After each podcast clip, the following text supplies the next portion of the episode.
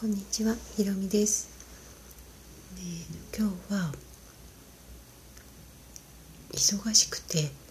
なかなか子供との時間を作れないっ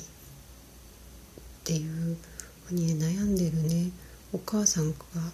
やっぱり結構多いなと思ったのでそのことについてお話ししてみようかなと思います。うん、あの結構ね今お母さんも忙しく働いていて朝子供を送り出して自分も仕事に行ってで帰ってきてもうご飯の支度をしてで子供を寝かしつけてその後なんかね下手したら自分が仕事を持って帰ってきてするみたいななんか本当に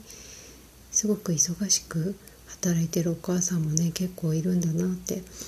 思ったんですけれども、うん、でね、在宅今この時期で在宅でお仕事してるけれどもやっぱり仕事が忙しくて思うように子供を構ってあげられないとか子供が遊んで遊んでって言ってもそれに応えてあげられないとか悩んでる方が結構いるんだなって思ったんですけど、うん、その時に一つ思ったのがこんなに子供が欲しくてやっと授かったのにとか、ね、子供が欲しかったはずなのに子供との時間が取れないとか、うん、どうしてもどうして仕事を優先しちゃうんだろうとか。ね。いろいろあると思うんですけれどもスピリチュアル的に見るとというか意識の仕組みという観点から見ると自分の優先順位はがどこにあるのかっていうのを見た時に子供と過ごす時間よりも、仕事を、まあ、やらなければいけないっていう、ね、子供とはは遊ばなければいけないっていうわけではないんですよね。だからやらなければいけない仕事を優先してしまうっていう、まあ、優先順位としてシンプルにもう仕事が上にいるっていう状態になると思うんですね。で私がそのある人に聞いたのはあ聞いたとか質問したと言葉なんですけど子供が欲しかったんですよね。じゃあお母さんをやりたいですか？って聞いたんですね。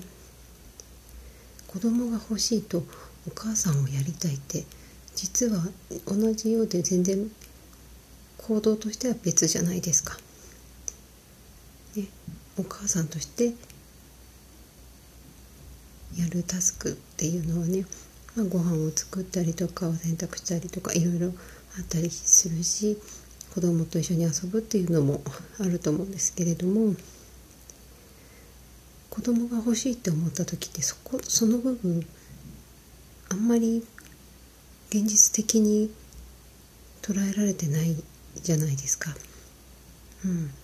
だからその部分をしっかりと見てお母さんをやりたいですかって思った時に自分の人生の中で本当にお母さんをやりたいって思ったらおそらく仕事よりもお母さんママ業っていうんですかねお母さん業そのタスクが上に来ると思うんですよね。うん、でそうするとあそそあのその方はああそういうことかってなんかもう本当にシンプルだなってまあ確かに子供は欲しかったけどお母さんやってるより仕事してる方が実際楽なんだよねって。だからそっちがやりたいんだよねっていう。ぱりそういうそれだけのことなんですよね。うん、そそれで腑に落ちるとそうやって腑に落ちると子供が欲しかったのにどうしてこんなに子供との時間が作れないんだろうっていう変な矛盾自分の中での矛盾した感情っていうのはその矛盾したなんか毛糸が絡まったようなぐるぐるになったのがほぐれて消化されるので、まあ、子供欲しかったけど、まあ、お母さんもやりたいけどでもそれ以上に仕事してた方が楽だから私はこうやって仕事ばっかりしてるんだなみたいなすごいシンプルに解決しちゃうんですよね。うん、だから今どね子供と一緒にいたいけど子供と過ごす時間がなかなか作れないとかどうしても仕事を優先しちゃうとかで悩んでる方がいたらまあ単純にお母さんをやりたいですかっていうこととお母さんお母さん業ママ業ですよねお母さんのやることを仕事としてみた時にお母さん業と今やってる仕事ママ業とどっちを優先したいですか？って決めたら決めたら絶対そこでお母さん業ママ業をやりたいってなったら優先順位必ず上がってくるんです。で仕事はやらなくちゃいけないにしても例えば、うん、お母さんを優先するって決めた瞬間に仕事の優先順位が下がるのでちょっとお給料が下がったり収入が下がったりあと働く時間短くなっても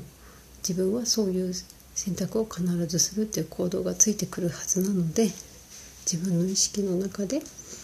それを聞いてみて決めるといいんじゃないかなって思います。別にそれ変わっていいんですよその順番って。一生それでいなくちゃいけないわけじゃなくて例えば小学校に入るまでの本当に小さい間だけはお母さん業を優先するって決めてもいい決めてお仕事をちょっと減らすセーブするっていう選択もしたらいいと思うしで大きくなって手が離れてきたらお母さん業手を抜けるとこは手を抜いてで子供に任せられる部分は子供に任せてとか旦那さんに任せてとかでで仕事をガッとまた集中してやるその時その時の状況に応じて自分の人生のプライオリティ優先順位を柔軟に変えていったらきっとお母さんたちも生きやすくなるんじゃないかなって思います。ということで、はい、今日も最後までご視聴いただきありがとうございました。